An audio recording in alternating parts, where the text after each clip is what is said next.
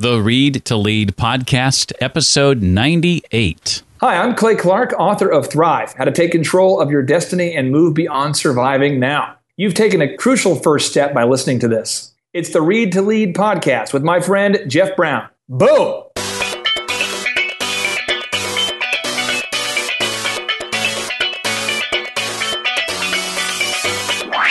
Despite the messages we get, giving and receiving are not opposite concepts. Giving and receiving are simply two sides of the very same coin. Welcome to the Read to Lead podcast with Jeff Brown. Jeff believes that if you desire to achieve true success in business and in life, then consistent and intentional reading is a must. The Read to Lead podcast will not only help you narrow this ever important reading list, but also bring you key insights and valuable feedback from some of today's today's successful and inspiring authors. And now, here's Jeff.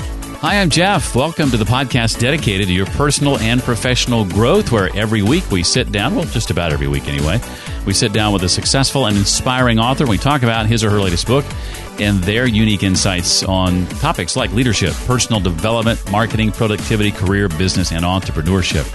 A quick uh, just note of apology. It's been a couple of weeks since our last episode.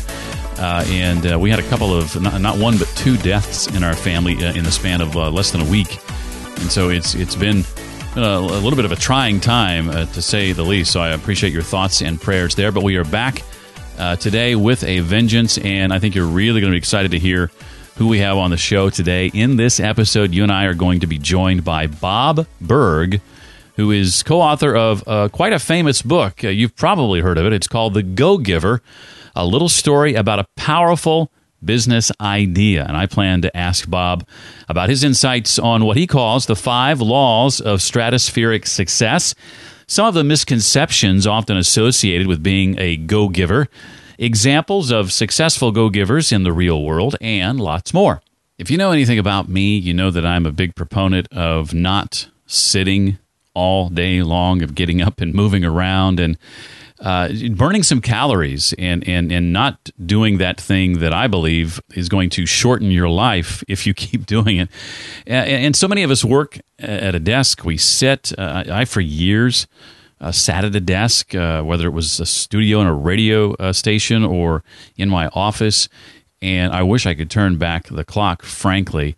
Uh, but I'm making sure going forward that I don't spend 8, 10, 12 hours a day sitting behind a desk because now I have a stand up desk from the company called Updesk. Yes, you heard that right.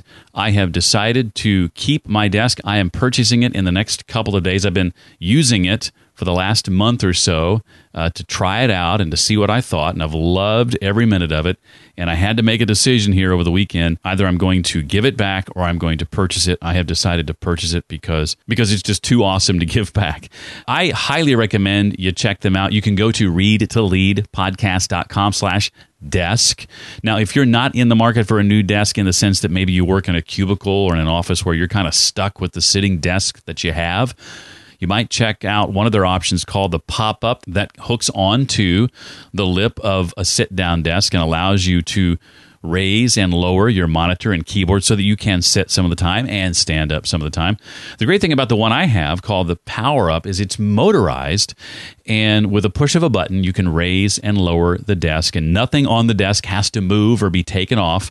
It goes up and down effortlessly. It even has a couple of presets to remember your standing and sitting positions. They have several other desks uh, from which to choose as well.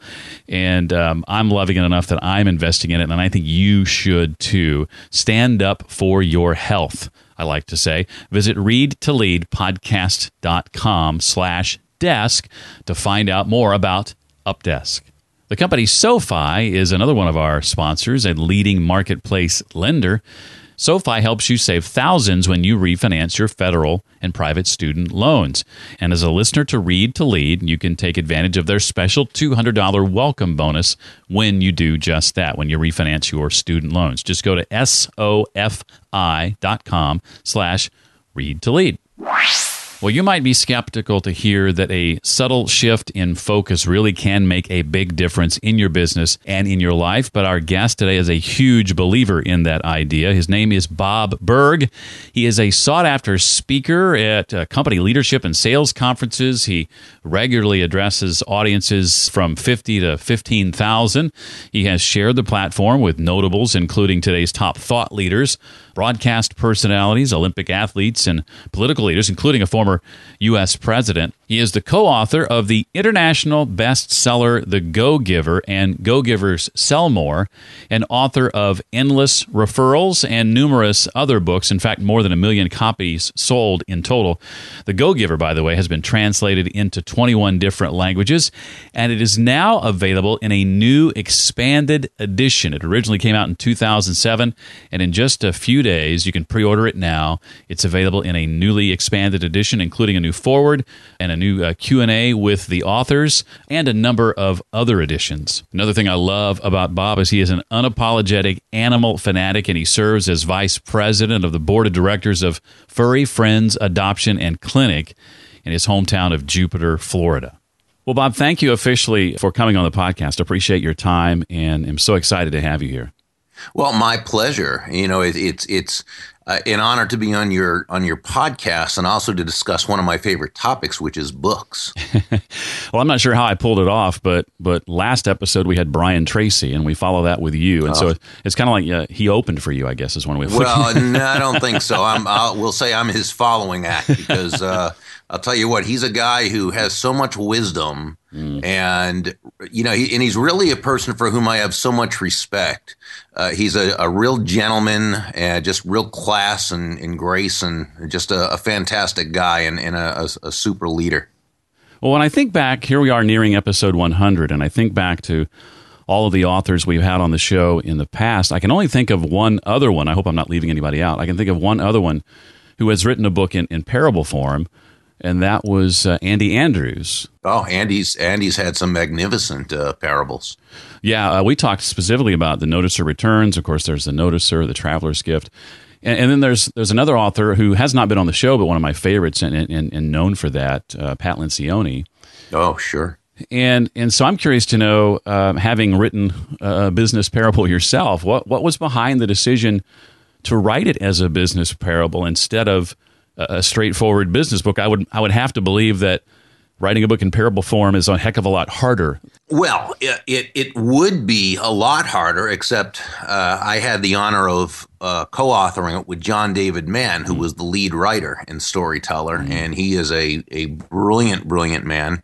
Uh, I'm actually much more of a how-to writer. Mm. Uh, my my first few books were uh, how-to books, and the the Go Giver came about because one of my first books, Endless Referrals, was a a business book on business networking, creating relationships. Uh, that would result in new business, endless business, endless referral business. And uh, I, I, wrote that back. It was first published back in the mid 90s. Well, I'd, I'd, written a few other books since then, but I'd always been a reader of parables. Mm. And, and really starting with uh, Og Mandino's greatest salesman in the world, which, which could be called a parable, and mm-hmm. um, James Clason's richest man in Babylon, and then in the early '80s, I think it was, uh, doctors uh, um, Blanchard and Johnson came out with the One Minute series. You know, One Minute Manager, One Minute mm-hmm. Salesperson, One Minute Apology, One Minute, and these were great books. And then you, as you uh, go further along. There's other, of course, as you mentioned, Andy Andrews and Chris Widener, Robin Sharma, uh, just just great books. And what I hmm. always loved about business parables is that they were simple, they were easy to read, and they made a connection. You know, there's an old saying that facts tell, but stories sell. But as John David Mann, my co author, says, it's not necessarily that stories sell, but what stories do is connect. Mm.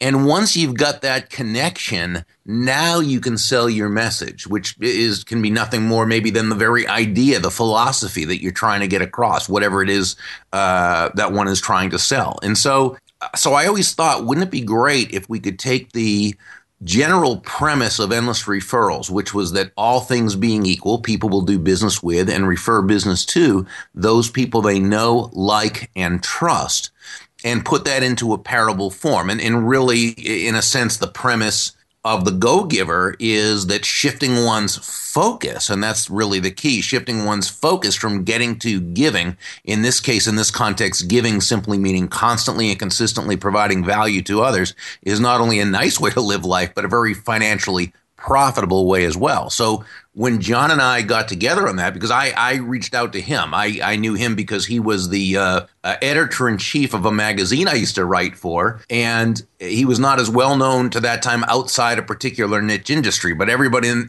one in that niche knew he was brilliant. And so I asked him if he would be the lead writer and storyteller. And I, I kind of gave him the basic idea of this. And so we got together on it and, and collaborated. But that's really how uh, the parable idea formed. I just always loved parables, wanted to have one, but also knew that writing it alone, there was no way I was going to be able to do it justice. But I knew John could, and and you know, I feel he did. Well, uh, I want to dig into uh, the book, and I want to be careful not to spoil the ending. Uh, but uh, take a moment, if you would, Bob, to sort of set the stage for us of the Go Giver. Well, it's it, the protagonist is a, a, young man named Joe. He's a young, up and coming, ambitious, aggressive businessman, a salesperson who um, is a good kid. He's well intentioned, but he really has a, a sort of a, a, focus on himself that doesn't really serve him and doesn't serve the people around him, and has really kept him from obtaining the kind of success he feels he deserves. Uh, he meets a, a, mentor by the name of Pindar, sort of a main mentor who who helps him with that initial shift in focus, mm-hmm. understanding that he needs to move from an I focus or a me focus to an other focus, understanding that people are really only going to do business with him because they feel there's value in doing so, which which makes sense. And that for that to happen, he needs to to genuinely and authentically be able to care about bringing value to others. And Pindar introduces him to a series of other mentors who explain the laws of value, compensation, influence, authenticity, and receptivity. And you know, at the end, they all live happily ever after. well, for you, what what was the origin uh, of all of that? Did you did you have these laws mapped out before you began writing the story? As I read it, I kept saying to myself, "Well, surely some of this is based in, on actual events." Is that indeed the case, or is it is it purely fictional? Well, the story itself is fictional, but many of the events in there actually happened, either in John's life or business or my life or business. And so what we did is we put those stories in there, but we just included them as part of the entire story. And so, uh, you know, the characters are sort of a compendium of people. A couple of them are just made up totally, but but most of them have, you know, are are sort of based on people or or a combination of people and, and, and so forth. But yeah, a lot of those those incidents in there, apps and conversations did actually happen. Well, I want to be certain that you understand that Bob is not saying uh, that being a go giver is the antithesis of a go getter, or that being a go getter is a bad thing. We grow up hearing oftentimes, you know, the early bird gets the worm, be proactive, be a go getter. So, so speak to that a bit, Bob, and, and share what, in your view, is the opposite of a go giver. Well, you make a great point because absolutely we love go getter. Hey, you know, one of my favorite books, because I know, you know, the show is about books and how great, but one of my favorite books is called The Go Getter. It's a business parable by mm. Peter Kyne that was written about 50 or 60 years ago. We love go getters. Why? Because, as you said, go getters take action, go getters get things done. Uh, you know, we're all business people and we all understand that you can have the nicest thoughts, the best ideas, even the greatest of intention, Jeff. But unless action's put into the mix, nothing's going to happen. It, it simply cannot happen. Now, uh, so being a go-getter is very important. The good news, the you know the cool thing, if you will, is that there's no there's no natural separation between a go-getter and a go-giver. Many go-getters are also go-givers, and we would say that every go-giver is also a go-getter. So the opposite of a go-giver, as you said, is not a go-getter. The opposite of a go-giver is a go-taker. And that's that person who feels almost entitled, if you will, to mm. take, take, take without having added value to the person, to the process, to the situation. And go takers, and, and we all know people like that, and they can be good people. Um, they tend to be very frustrated though because they rarely attain the kind of level of success they feel they deserve. And even those those times they do have victories, they tend to be short lived because they haven't been built on a really solid foundation. So, you know, so again, when we say go giver, we're we're simply talking about that person who has learned or who always knew to that it's that when you can shift that focus from yourself to bringing value to others that's when you accomplish the most. So what we always say and you bring up such a great point we always say no be a go-getter and a go-giver just don't be a go-taker. Hmm. Well oftentimes we can assume that we've got to be successful first and once we've made a name for ourselves and we've had success then we can give and give and give and give it. Bob says that's actually backwards. So bob why do you feel that way? Why is that backwards well, the way you get successful is by giving. But when we talk about giving, we're talking about giving value to the marketplace. Uh, this doesn't necessarily mean through your product or service. At first, it might be finding ways to to add value to, to you know to people's lives in, in such a way that you benefit them in some way. You create the relationship with them in some way. Again, you're focused in bringing value, however they feel it is a value. But let's let's look at this in strictly a business sense for the moment, because I think this is very important to understanding uh, the the great point that you brought up. Why it's important to to focus on the giving part, not waiting till you till you receive and then give. It would be like going up to a fireplace and saying to the fireplace, "Well, first you give me some heat." And then I'll throw on some wood and some paper and then light a match. Mm. It would be like going to a bank and going to the teller and saying, I'm thinking of opening up an account, but first I want the interest payment given to me and then I'll deposit some money. Life doesn't work that way. You've got to plant the seeds before you reap the crops. And so when you think about it, you've got someone, a, a prospective customer. They are not going to buy from you because you have a quota to meet. They're not going to buy from you because you need the money. They're not going to buy from you because you really, even because you really think your product or service is the best for them. They're going to buy from you because they feel that it's of more value to do so, to buy from you, than it is to not buy from you. And the only way this happens is when your focus is in the right place. if you're focused on their money, they're going to sense that. And there's no way, if that's the case, that you're going to be able to do the best job if you're focused on the money. Mm. You've got to be focused on bringing them value in the way they see it as being of value. Uh, uh, uh, you know, when you think about it, selling can be defined as simply discovering what somebody wants, needs, or desires and helping them to get it. Mm. And to do that, you must focus on them you must ask questions in order to discover what it is they need, want, and desire. You need to be able to work within that and then be able to tie the benefits of your product or service into what they need, want, and desire. And that's why I say it, it, it it's not some, you know, theory or some, you know, uh, woo woo kind of thing. Oh, you know, give first. No, it's it's how the world works in a free market based economy where no one's forced to do business with you. Mm. The focus has to be on them. And even if my business is still small, maybe it's struggling. I guess what you're saying is I can practice this law of value and, and still turn a profit. I'm not going to lose my shirt uh, necessarily. well, you shouldn't. If, if, you're losing your shirt by doing it, you're doing it wrong. right. well, share a bit about the law of compensation, Bob, and the idea that, that money, or, or I guess more specifically, earning lots of it, is not a measure of, of your worthiness you know, money is an echo of value. Okay. Money is simply an echo of value. It's the thunder to value's lightning. Uh, this is why we say the money, the, the value must come first, mm. and the money is simply a very natural result of the value you've provided. So when we talk about the law of compensation, we say your your your income is determined by how many people you serve and how well you serve them.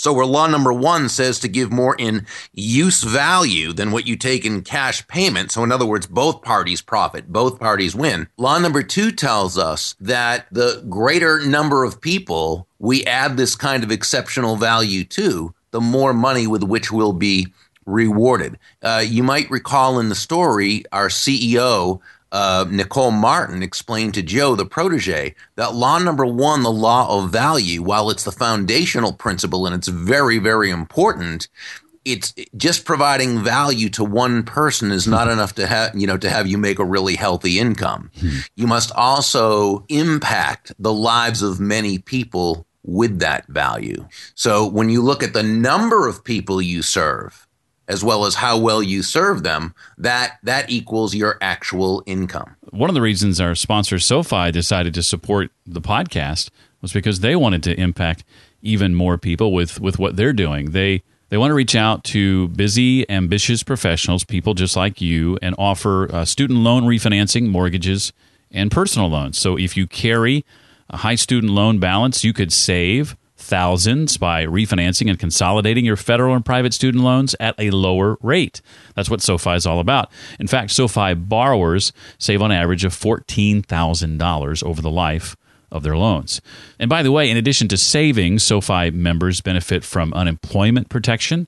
So that means should you lose your job, SoFi pauses your payment and provides access even to a career services team for personalized career planning and job search assistance. So if you want to check out a full list of products and benefits that they offer, and I uh, encourage you to do exactly that, visit sofi.com.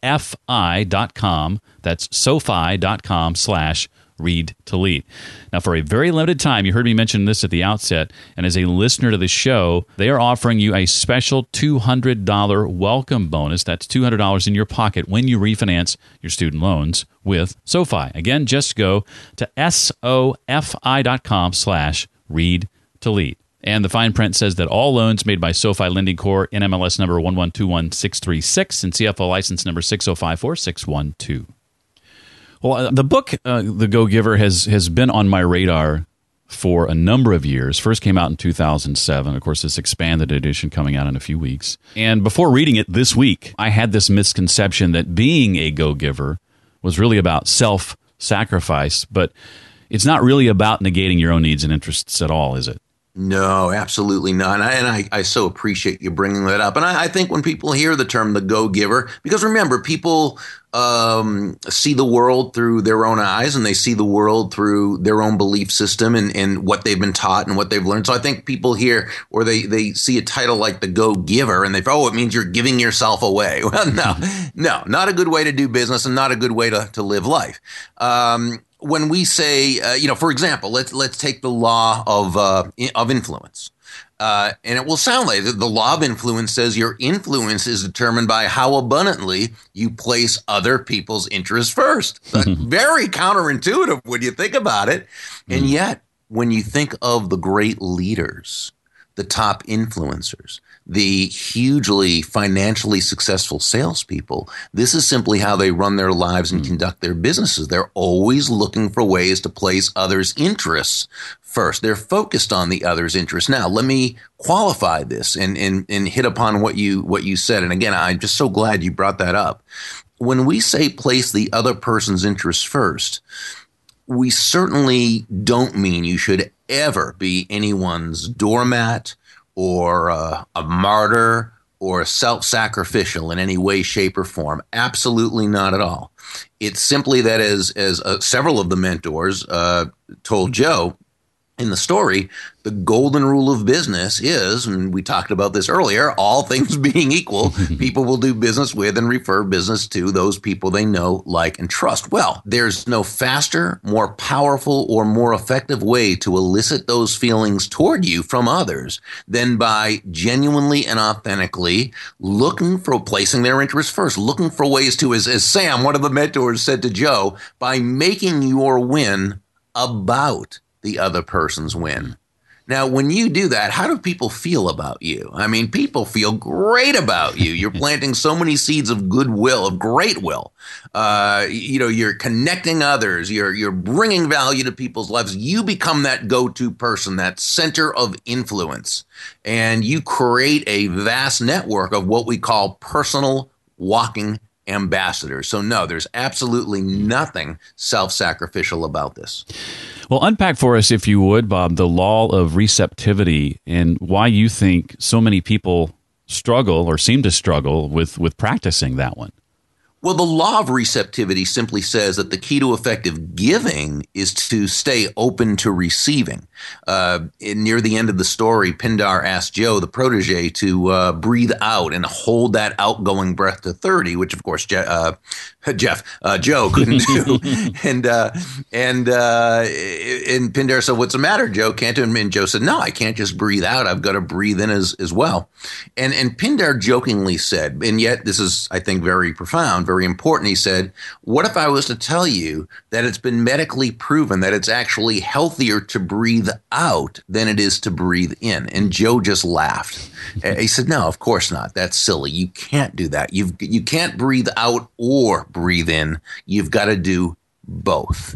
And that's so key. You cannot just give without allowing yourself to receive and think you're going to live a healthy, fulfilled, happy, uh, and wealthy life. It just it just can't happen. Now, the the good news is that despite the messages we get, whether from the media or from school or from this or from what have you, giving and receiving are not opposite concepts. Mm. Giving and receiving are simply two sides of the very same coin. It's not are you a giver or a receiver? That's a false dilemma. Mm. Uh, it's you are a giver and a receiver. We just need to remember that the focus needs to be on the giving, the giving of value to everyone all the time. The, the, you focus on the giving and then allow the receiving. Well, in answer to your question, why do people have such a, a problem with that? And they do, is because uh, look at what the messages we get from the world. Look at what we've been taught so often, whether it's a combination of upbringing, environment, schooling, news media, television shows, movies,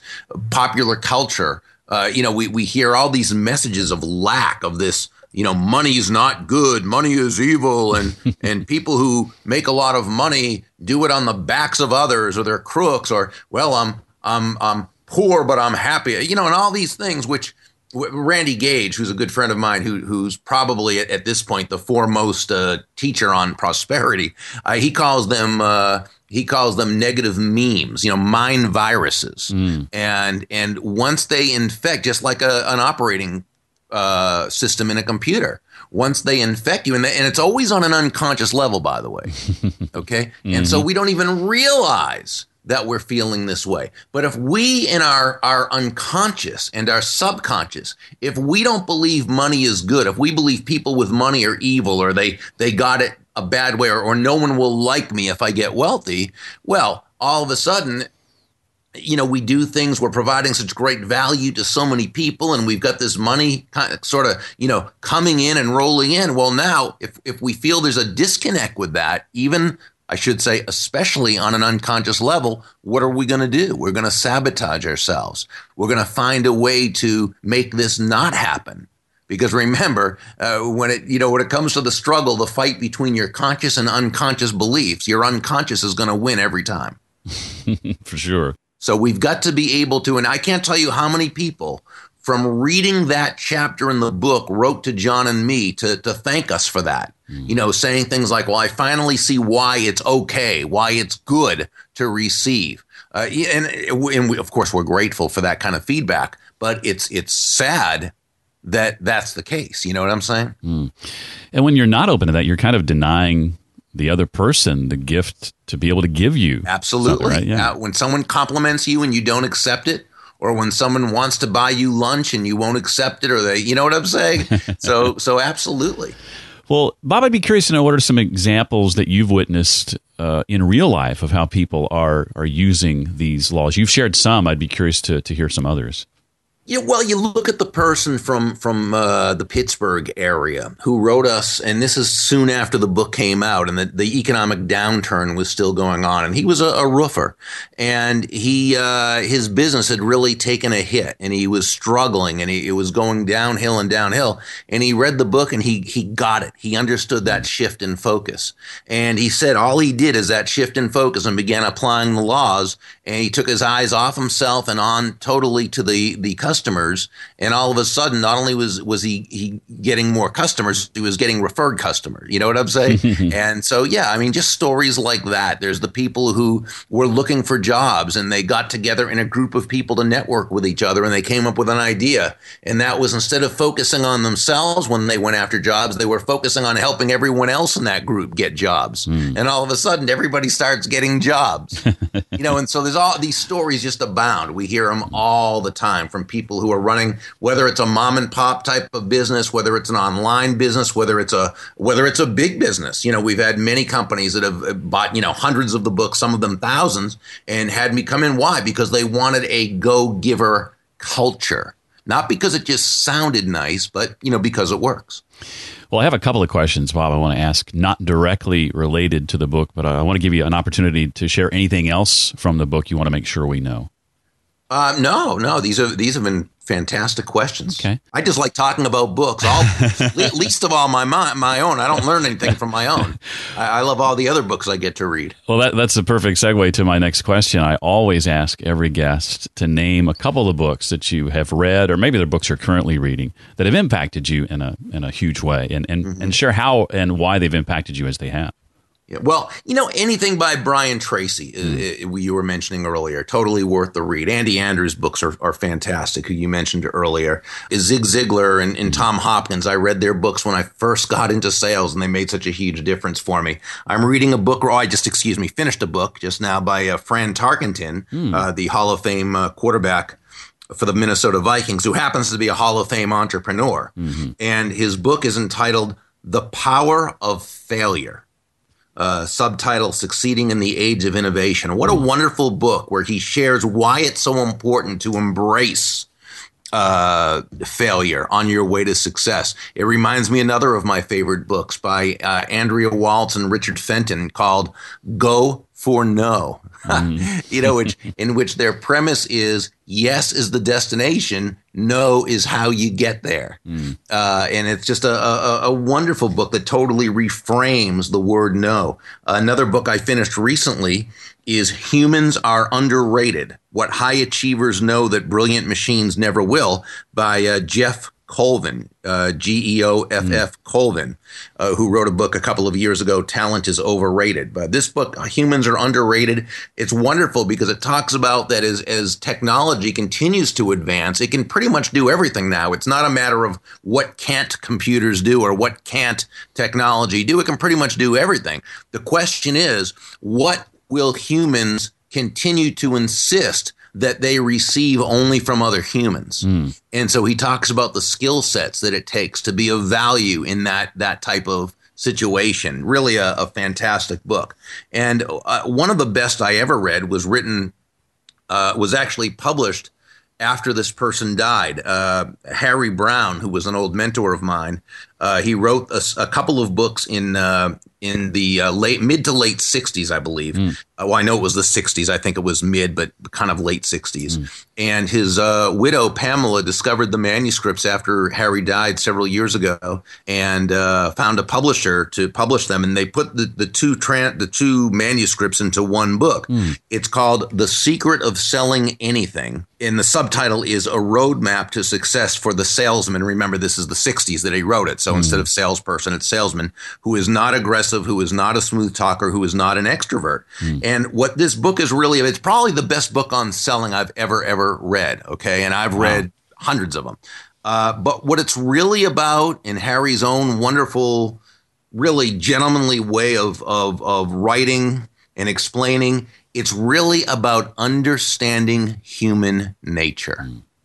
And it's about respecting human nature and understanding that again, you know, what we need to do is be able to intelligently um, be able to work with others in a way, and again, in a free market based economy, to do it uh, where people aren't forced to buy from you, to understand that again, they're going to buy from you because they believe it's going to bring them closer to happiness as they understand happiness by doing so than by not doing so. It's really such a brilliant, brilliant look inside human nature.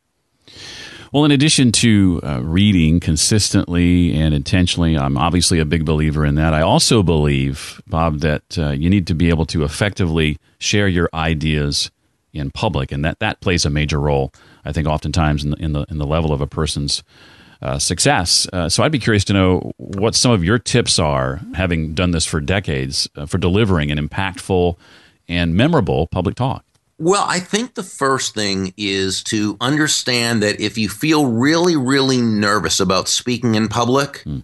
don't let that stop you because practically everyone feels nervous speaking in public, including yours truly. I get nervous before every talk, whether I'm speaking in front of 50 people or 5,000 or 15,000, it doesn't matter.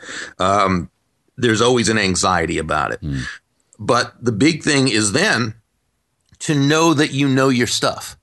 to know your topic so well that you can be confident because you know your topic better than you know everyone in the audience. Then you know when you get up there it's focusing on them not on yourself. If you focus on yourself and how you're doing you're going to be nervous throughout the talk. But if as soon as you hit the stage your focus turns 100% on the audience um, then uh, you know it's going to be like night and day. Now, let me suggest another book, if I may. This one just came out, and it's from a person who is among the best teachers on on public speaking uh, ever. Okay, his mm. name is Michael Port. He, he's uh, you you know Michael. It sounds like I do. Yeah, yeah. And in his new book is called "Steal the Show." And it is absolutely magnificent. Uh, I actually had Michael in to work with our team of certified uh, Go Giver speakers, and uh, he, I saw him really, literally within minutes make significant changes. Hmm. But when he worked with them throughout the the half day, uh, it was night and day. I mean, it was just uh, so phenomenal it's beyond words. That's how good this guy is. And he's just as good a speaker as he is a teacher, and he's just as good a teacher as he is a speaker. He's got a gift, mm. but he's also worked very hard to develop it.